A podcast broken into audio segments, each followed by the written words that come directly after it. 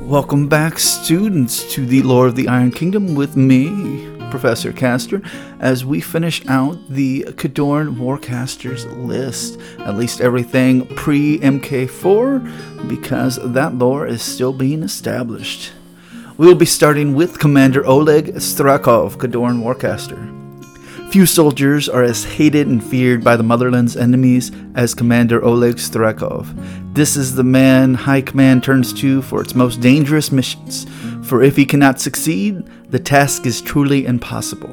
Strakov is a consummate soldier and lives to test his limits. His combination of ruthlessness and tactical genius has earned him notoriety among Khadoran's enemies. Strakov has served the motherland for nearly two decades, but the details of his service were known only to a select few until the invasions of Llael. Strakov spent the opening weeks of the invasion eradicating Llael's most competent commanders and warcasters. One of the more significant accomplishments was elimination of Archduke Elreg Valadrov and his entire command. The Umbrian was the Lord General of Llael's army and the master tactician, and his disappearance early in the war delivered a major blow to Llaelese forces. Strakov's final operation of the Llaelese War required infiltration of Merywyn and destroying several major munition depots within its walls hours before the capital fell. As the invasion of Llael moved from war to occupation, Commandant Irusk called upon the commander, who was recuperating from wounds sustained in Merywyn, and together they outlined plans for what would become the new assault commandos. Irusk appointed Strakov to train their officer corps and forged them in the commander's image. Throughout 605 AR, Strakov personally led the assault commandos in countless battles against Cygnar forces occupying trenches around Northguard. The assault commandos were instrumental in overrunning Cygnar's forward position at the onset of Irusk's final attack on Northguard. On more than one occasion, Strakov devised and executed dangerous and high profile operations against the enemy without waiting for approval from High Command. Only the overwhelming success of these missions has kept him from any formal reprimand. Strakov and his jacks launched brutal strikes against enemy positions, hurling themselves into the midst of trenches and pillboxes to slaughter the enemy forces before they are even able to react. With each engagement, Strakov changes the face of warfare in the Iron Kingdoms to match his vision of bloody excellence. I've personally worked with Commander Strogov before, and the fun thing is, if he needs you, he doesn't need you for assistance, he needs you for distraction. Because if an enemy warcaster knows they're going up against Strakov, most likely they are not actually his target because, as we just read, he does not really give people the opportunity to prepare for his coming. He is Khadoran's premier assassin. Infiltration, assassination, taking out warcasters, and major points of interest alike. He is definitely a special operative to the Khadoran forces, and always fun to go with somebody who likes to push the limits every time they go onto the field. Also, why he gets injured quite a bit. Moving on to Assault Commander Strakov, Khador Warcaster Unit. With trench knives in hand, Assault Commander Oleg Strakov has spent decades carving a bloody trail through the kingdoms of Western Immoren eliminating high profile targets and destabilizing opposing forces with well orchestrated strikes. Having carried out numerous operations deep behind enemy lines and in some of the harshest environments imaginable, Strakov stands as a Khadoran legend, and tales of his exploits are told throughout the Empire. Those who tell of his deeds speak of him as more a specter than a man, an unseen force capable of accomplishing impossible tasks under the cover of night and leaving no evidence of his passage.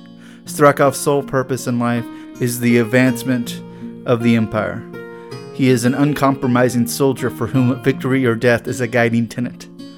With the war between Cygnar and Khador reignited, there is no shortage of assignments befitting a man of Strakov's considerable talent. In this new war, Strakov has been used as a scalpel to hit the enemy at key vulnerabilities and weaken their resolve. He has assassinated Cygnaran officers, infiltrated pockets of Llaelese resistance, and even conducted covert operations deep within Ord to sabotage mercenary outfits accepting coins from the wrong employers. Strakov's missions are often come with a unique challenges, and it is the Warcaster's remarkable ability to adapt that is so often a result in victory. He possesses an uncanny ability to blend in where he is unwelcome, taking advantages of enemy uniforms and hard earned intelligence to avoid detection and conduct sabotage. The commander's familiarity with a wide array of combat gear facilitates this sort of subterfuge, along with his fluency in several languages and a knack for accents. When attempts at stealth must be set aside, the Warcaster is almost unparalleled in launching quick and decisive assaults. Strakov also relies on a diverse team of operatives and dedicated soldiers serving alongside him. For over six years, he has personally managed the evolution of the Assault Commando Corps, one of the Khador's most elite military outfits. Under Strakov's guidance, they have become a vital component in the Khadoran military often deployed where combat is thickest or tasked with clearing defenses in preparation for larger invading forces. As the assault commandos expand, Strakov has continued to oversee their development. From their ranks, he has handpicked the most promising soldiers to fight alongside him in the field. Only one commando in a hundred is seen to be worthy enough to join Strakov's inner circle, and being selected for such a role is regarded as an honor. These individuals exemplify speed, precision, and unflinching dedication. Strikes made by such outfits either leave no survivors or avoid eyewitnesses altogether, and assignments given to Strakov and his elites are considered guaranteed to succeed by those in the military's upper echelons. Elite commandos train in a manner that allows any combination of operations to function effectively as a team. This allows personnel to be chosen for missions that best match their particular talents.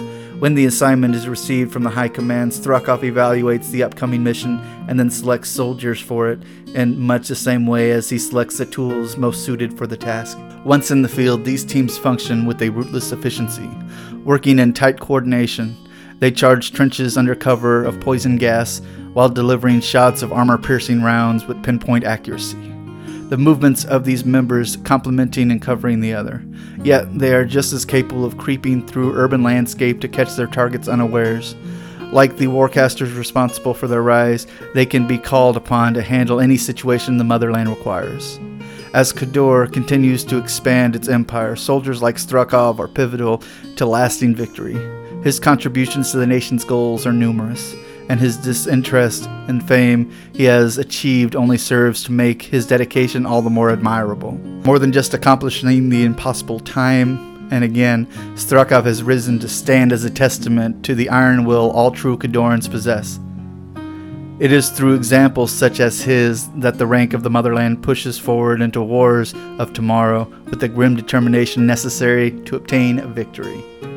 I've worked with this particular version of Strakov at least once. Although, honestly, even though I was working with him, I didn't know where he was at or what he was doing. All I knew was I had to keep some people distracted, as yet again, most mercenaries with Strakov are usually only used for distraction. Honestly, I probably didn't need to know or want to know what he was doing. Let's move on. Alrighty, the time some of you have been waiting for. Let's discuss Vladimir Tzepesci, the Dark Prince. Khador Warcaster. Even in times of old before the Iron Kingdoms, when certain lands of Khador were in the province of barbaric tribes, among those who rode to battle were some possessed of rugged honor, who united their people with clarity of vision. Chieftains ruled these hordes, and horse lords ruled the chieftains. Of noble stock, horse lords ruled for generations with oppressive strength, calculated cruelty, and with the dominant of chaos of the world. The Tzepescis, are one of the strongest families to rule Khador's eastern territories. Indeed, a millennia ago, the Tzepescis were the governors of Old Korska before it fell into ruin. They even held the throne of Khador for a time. Though reduced in influence, the Tzepesci name still resonates with Khador's eastern people. Vladimir Tzepesci holds the title of Great Prince, a ruler of a limited number of great houses that govern the Voloskia, or provinces, of Khador each with a limited sovereignty over their territories, yet he represents much more. Umbrey was its own kingdom in ancient times, and its people have remained proud of their heritage and eager to see that kingdom reunited. It is upon the Tzepescis family they pin this hope. Recent conflicts created an opportunity for this to come to pass, which has only elevated the status of Vladimir Tzepesci in the eyes of all Umbrean people. Many esteemed and powerful families, including several other great princes, owe his family fealty from old oaths set in bone and sworn in blood. The influence he wields in this region has been enough to create a constant tension within the capital, where he has at times been considered a possible threat to the Vanar dynasty. Above all else, he is a living relic of past glories and bloody deeds. Prophecy delivered to the Tzepesci kings of old tells a great doom to befall Khador when Tzepesci's line comes to an end. Those who know of this legend call Vladimir Tzepesci the Dark Prince. So powerful is blood in his veins that men shy away from his gaze. He is a man of few words, accustomed to being heard when he speaks. As some are born to capture strength and beauty with paints or to write great works of poetry, Vladimir was born to make war. He has waged many campaigns in his service to the nation as a brilliant tactician as well as a potent warcaster. A swordsman with few equals, he brings swift death to all who dare to cross his blades with him. Worthy opponents he treats to longer duels, but he dispatches most enemies with little consideration. Also, from personal experience, even if it's a friendly duel, he'll still draw blood because that's just the kind of man that he is. Vladimir takes great pride in wearing the ancient plate of his forefather. Although it has been some sorcerer's repairs over the centuries, it is the same suit of crimson mail his ancestors, Prince Borovan Tzepesci, wore to the battle against the Orgoth. Vladimir has served the crown in training other warcasters. It is no great secret that he became intimately acquainted with the promising young Sorscha Kratikoff during his mentoring. Little is publicly known of this affair other than it seemed to end abruptly, but may have been subsequently resumed though the two have only rarely been seen together since. Whatever the nature of this relationship, it changed them both. There is some initial speculation that Sorscha was rebuffed due to her lowly heritage, but those who know Vladimir cannot credit such a motive and believe the situation was more complicated than it appeared. Whatever the case, Vladimir seemed determined to stay true to the legacy of his forefather, who were always committed to their duties even at the expense of their own happiness. There are those who call such notions and his adherence to ancient tradition exercises in vanity, but Vladimir Tzepesci is part of a code that defines him and connect him to his past.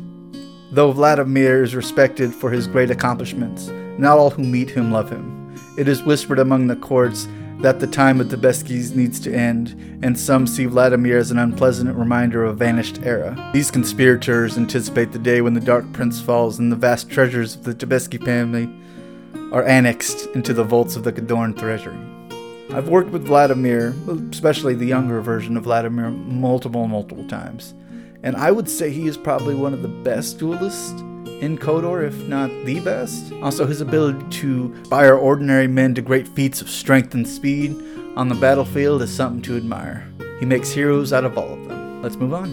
Vladimir Tzepesci, the Dark Champion, Khador Warcaster. Then Vladimir Tzepesci flows the blood of kings, all his life, the prospect of doom has hunted him, a specter lurking in beyond the edges of his vision. Skulking behind every battle and behind every enemy, it has served as a constant reminder of his past and his future. His blood is as potent as a Khadarvik and as powerful as the soul of Khador itself. In the final days of the invasion of Llael, Vladimir nearly gave his life battling the minions of Cryx. The old witch of Khador sought the prince out and found him dying in the thornwood after his courageous efforts. The ancient hag took him up and bore him in her earthen lair. Deaf of the rumbles of the passing battles and murmurs of Kayazy seeking to claim his land and title, the Dark Prince lay in a feverish slumber. Days passed into weeks, and weeks became months. Throughout the motherland, Vladimir was presumed dead, for no sign of him had been discovered since the battle against the Cryxians. Within the witch's caverns, however, his body grew stronger, and he dreamed. As the sole remaining member of his royal line, Vladimir is as dear to the old witch as a child to his grandmother. She saw to his wounds and spoke secrets in his ears as he slept. Guiding by her prophetic whispers, Vladimir saw terrible visions of the future and his role in them. There is no place in these dreams for weakness, and Vladimir tore himself from his torpor. When he awoke, he found himself whole, his body restored and his spirit strong. The prince labored tirelessly in the old witch's dimly lit caverns to forge his shattered weapons into a single blade called the Great Sword Dominion. Vladimir returned to the world with his destiny revealed to him and his purpose renewed, and the old witch's imparted doom tightened around him. Raising his army, he ventured again into the Thornwood to play out his part in the prophecy. There, in the benighted ruins of the Temple of Garrodh, Vladimir fought Lich Lord Asphyxious who seemed invincible. In the heat of the desperate battle, it was revealed to him that the only way to prevent the Lich Lord's bid for godhood was to strike down the harbinger of Menoth, who opened her arms for him and did not evade the blow.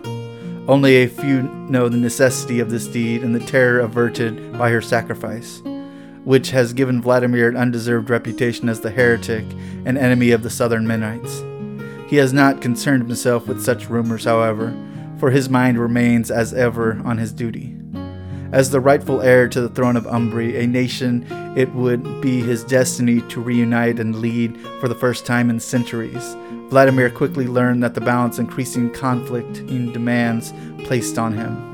With quiet conviction, he has come to walk a careful line and honoring both his loyalty to Empress Vanar and the Umbrean blood he shares with his people. He is their champion. and The vows he has made in their name strengthen his hold on the sword he wields against all who would threaten his people or the motherland. I've also fought alongside Vladimir after the Thornwood War as well, and his ability that he actually gets stronger when he is damaged is actually kind of remarkable and terrifying at the same time. And the fact that now he can raise entire units into hero levels of strength, speed, and agility is kind of remarkable as well. Almost dying changed him a lot, much like Baldur whenever he died and came back from the near abyss. And his focus and determination has changed him quite a bit. Let's move on. Vladimir Tzepesci, the great prince of Umbrey, Khador Warcaster. For the first time in generations, the people of Umbrey stand united behind their rightful lord. Reclaiming the birthright denied his family for centuries, great Prince Vladimir Tzepesci rides into battle wielding weapons of the ancient Tzepesci horse lords and leading the people of Umbrey to seize their destiny. While the Umbrean lands have been under Khadoran rule since the Empire conquered Llael, their fate was initially uncertain. Many among the nobles and Kayazy sought to claim them, but driven by greater purpose, Vladimir persisted even as he fought in the Empress's name. He steadily won the loyalty of all Umbreans, who gathered to his banner, whether Khadoran or former Llaelese. Proving her political prowess, Empress Vanar declared that any noble who would be considered for the lands of Umbrey would have to fight to defend them against external enemies. Amid escalating Cryxian and Sul Menite assaults, only Vladimir was willing to risk his life for the Umbrean people. By the Empress's decree, the two smaller Volskis and the single Llaelese duchy that had been Umbrey were joined into a single massive Volsk beholden to great Prince Tzepesci. The great prince was left to defend Umbrey virtually on his own, which freed up the soldiers stationed there to fight in other battles. Though Vladimir had been able to defend Volsk against the invading armies of Cryxian undead and the protectorate zealots, Cygnar's new king has also set his sights on conquest of Llael, so once more Vladimir Tzepesci must ride into battle. Should he fail, the shame will fall on him alone. He has gathered his vassals and great Umbrean hosts to wage the latest war in his homeland, and his soldiers know they fight for their destiny as well as the safety of their families and ancestral lands. Vladimir has gone so far as to cement his ties to the crown by entering into the engagement with Empress Ayn Vanar, thus united in the royal lines for the first time in history. Though other Khadoran nobles see this as a shrewd political move, one that will make the impossible for his detractors to accuse him of sedition. It is also with great sacrifice. Once again, Vladimir puts aside his own desires for the needs of his nation, knowing that in this union he can avoid the prophesied doom that might otherwise bring darkness to his people. Vladimir Tzepesci rides his warhorse Sada into the head of the elite guard of heavy cavalry and wields the weapons of his ancient namesake, who usurped the throne and united Umbrey four centuries ago carrying the spear in one hand and a mace huntsman in the other. Amir feels his blood stirring with power as he lashes out with dark sorceries during battle. This particular Vladimir is a sight to behold on that horse, though. He is definitely the Umbrean king they've been waiting for for centuries. Also, his engagement was probably a, a blow to poor Sorscha and probably explains how she moved up to the man of war division being so icy cold that she just permeates cold. Makes sense. Let's move on. Moving on to Commander Aleksandra Starkova, Khador Grey Lord Warcaster. For years, the Grey Lord's Covenant has plundered crypts and forgotten tombs for ancient secrets and weapons to employ in the name of the motherland. Aleksandra Zerkova is among the most ambitious and ruthless of these occult researchers. She has become a living repository of esoteric and unholy lore. The Zerkova name strikes envy and fear into the ears of northern and southerners alike. This long line of distinguished officers has contributed to the strategy legacy taught in the Druzhina, Khador's officer academy. It was Zerkova who led the attacks against the Ord during the Second Expansion War, and the kingdom remembers that Zerkova is sadistic villain. Even some Khadorans, however, associate the family with an obsession to lost secrets and dubious roads to power. For the last four generations, in particular, an interest in the occult studies has gone hand in hand with their patriotic zeal. Aleksandra's father set her to the mastery of dead languages, and her childhood passed surrounded with dusty tombs. The ways of magic came naturally to her. After inductions to the Grey Lord Covenant, Aleksandra demonstrated the beginning of a lifelong interest in ancient civilizations and their mysteries. High Bovanka Arbiter Vasily Dermidlovsk granted her authorization to travel abroad unsupervised in search of weapons for the motherland, and she spent over a decade venturing into ruins such as Old Vragan and descending deep into the uncovered Orgoth chambers within the mines of Khardov. She has amassed an impressive collection of mystical relics from across western Immoren. Her activities were not limited to the occult investigation, however. During the night of the Howling Wolves preceding the siege of Merywyn in 605 AR, Alexander led a strike force against the city's lodge of Fraternal Order of Wizardry. She obliterated those arrogant wizards with such thoroughness and efficiency that the means by which they vanished remains a mystery. Zerkova's stronghold was one of the first targets of the retribution of Scyrah when it conducted a series of attacks inside Khador in 608 AR. Only the most highly ranked in the Covenant knew that Aleksandra had secured priceless relics, and a few suspected she held the slumbering elven god Nyssor. Her efforts to pry the secrets from the god's frozen encasement were cut short when the elves reclaimed Nyssor's frozen body. Though Zerkova was one forced to abandon several carefully secured facilities, this did not deter her from her research. Zerkova throws both soldiers and warjacks into battle with equal abandon, and most who come to know her deem her as heartless and cruel. She will go to any length to accomplish her goals, but Alexander's voice commands respect in halls of power. She is a woman of destiny. Whether the legacy of destiny is one of triumph or ruin remains to be seen. I've never personally got to work with Alexander Sokova, but you hear stories of her cruelty in war, and her use of Orgoth relics is kind of terrifying, especially since I'm not sure if everybody knows exactly how those work to begin with. But I digress and we move on. Obavnik, Commander Sokova, and Reaver Guard. Through her fearsome reputation and ruthless tactics and occult knowledge, Aleksandra Zerkova has scaled the ranks of the Grey Greylorn Covenant faster than any believed possible. Her willingness to utilize any knowledge available to her made her increasingly dangerous.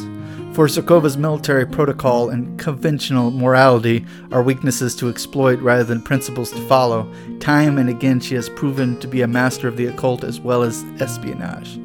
Years ago, Zerkova was involved in a secret seizure and investigation of the powerful Nyss relic recovered from Korsk. In fact, she had unknowingly taken possession of a vault containing the frozen elven god Nyssor to find an enormous significance. Her studies were cut short by Ios and strikes on the two hidden Greylord facilities deep in Khotor.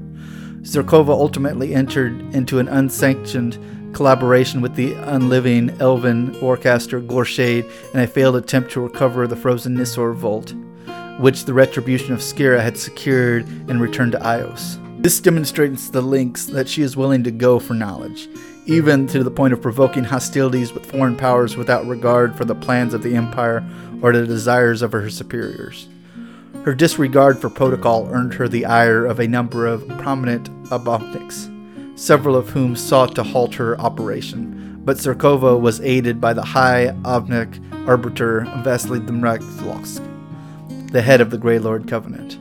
The High Obavnik found Zerkova's research invaluable and prized her successes despite her questionable methods. In the face of the concerns over Zerkova's disregard for the chain of command, the High Obavnik promoted the Warcaster to the rank of Obavnik in late 608 AR, shielding her from interferences within the Order. With her promotion, Zerkova's quest for power has only gained momentum. With forbidden relics and entourage of guardians enslaved to her will, she flaunts occult powers that far overshadows that of her ancestors. Unhindered, she delves into forgotten Orgoth and Mordic ruins and other accursed places, seeking lore and relics while eliminating anyone who gets in her way. I've never actually worked with her, but I've seen her, and I was always wondering how she gets those Doom Reaver guards she has running around with her all not crazy as Doom Reavers usually are. Although her occult powers are, of course, mystical and kind of terrifying, and her moralities, as it mentioned, are probably pretty loose. The bane of both Uruk and Vladimir alike. Let's move on. Orsus Zoktavir, the Butcher of Khardov, also known as the Butcher, just for reference. Khadoran Warcaster. The varied cultures of Khador's vast lands are proud of their fighting spirit, and Orsus Zoktavir embodies elements of each of these proud lines. Although his parentage is uncertain, each of the people of Khador have at times claimed him as their own. Seven and a half feet tall and over half as wide, he is a massive man whose manifestation of natural arcane skill in early life. Orsus' past is wrapped in mystery. None seem to know of his life before he appeared in Korsk with two old warjacks in tow, demanding to be enlisted in the army. He was sent to the Orgoth fortress turned industrial city named Khardov, which would become his only home.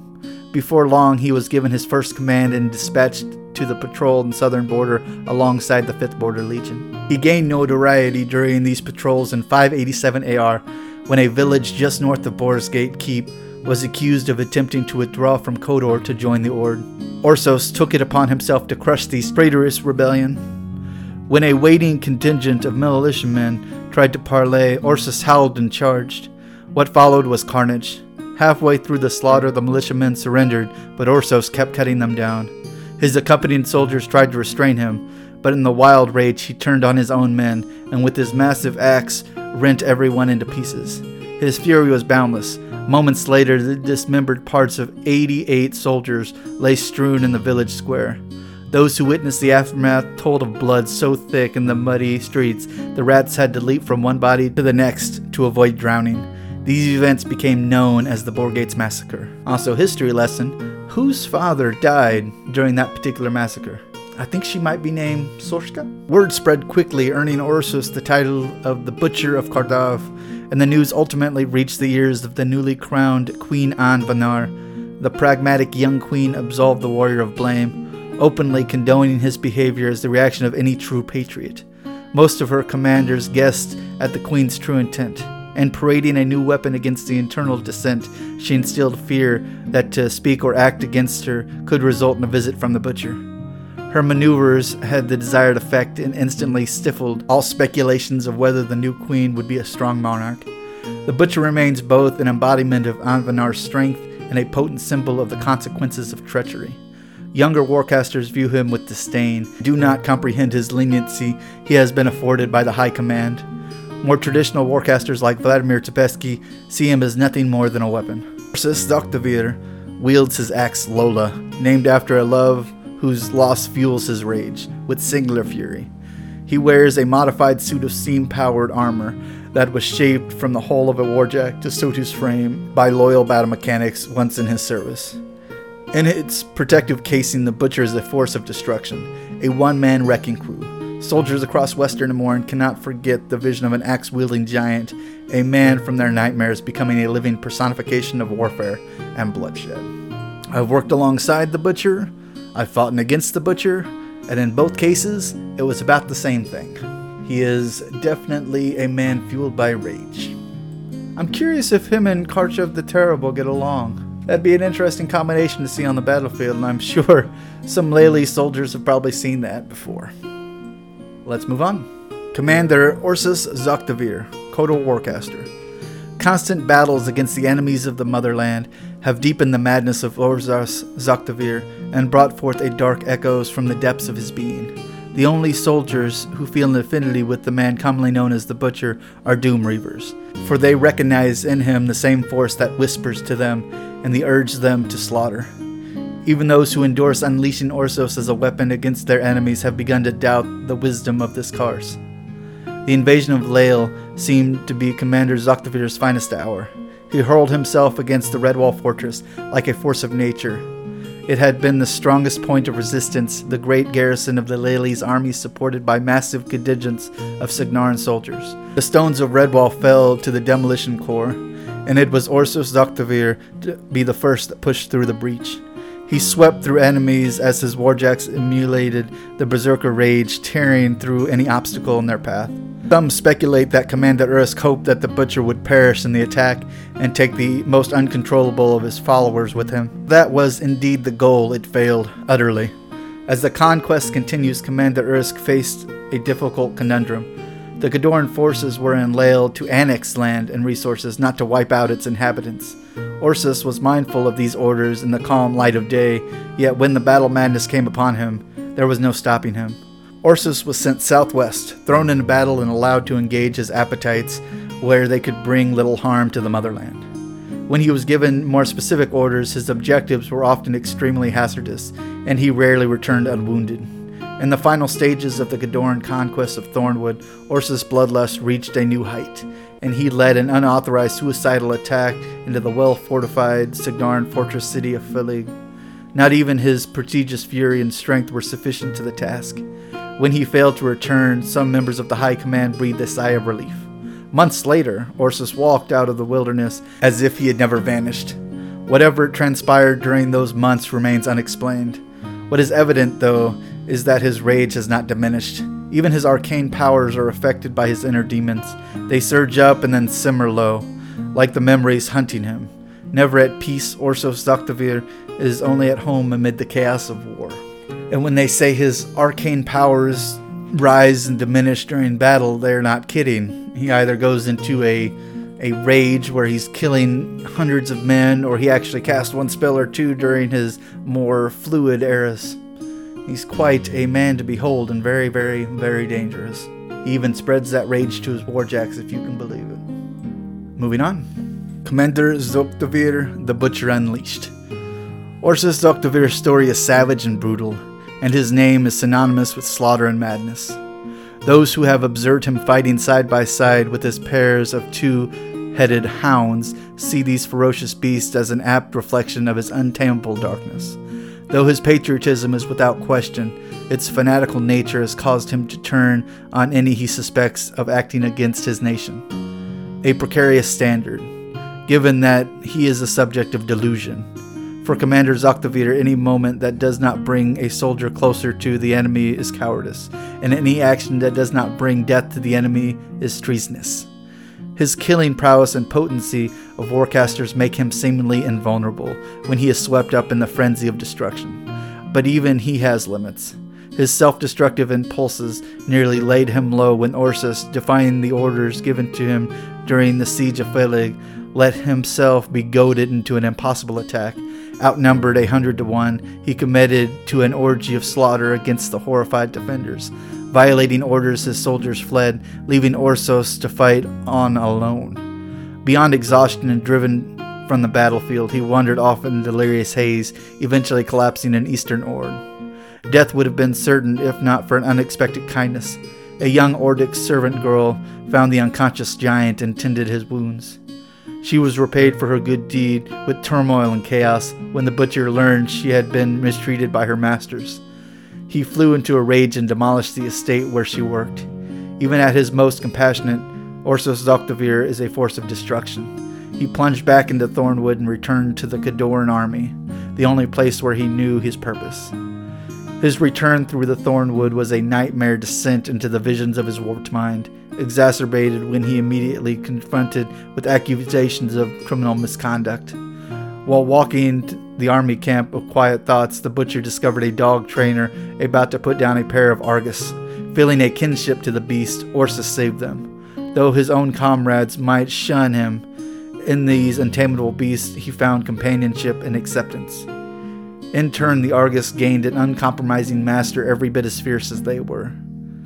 He had come to appreciate their unspoken loyalty when he feels unmoored or incapable of discerning friend from foe. Well, they do say dog is a man's best friend, although anybody who's ever seen an Argus are actually two headed dogs, not just the one.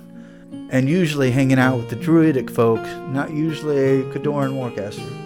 And again, I've never actually worked with this particular more unhinged version of the Butcher, if you can say that.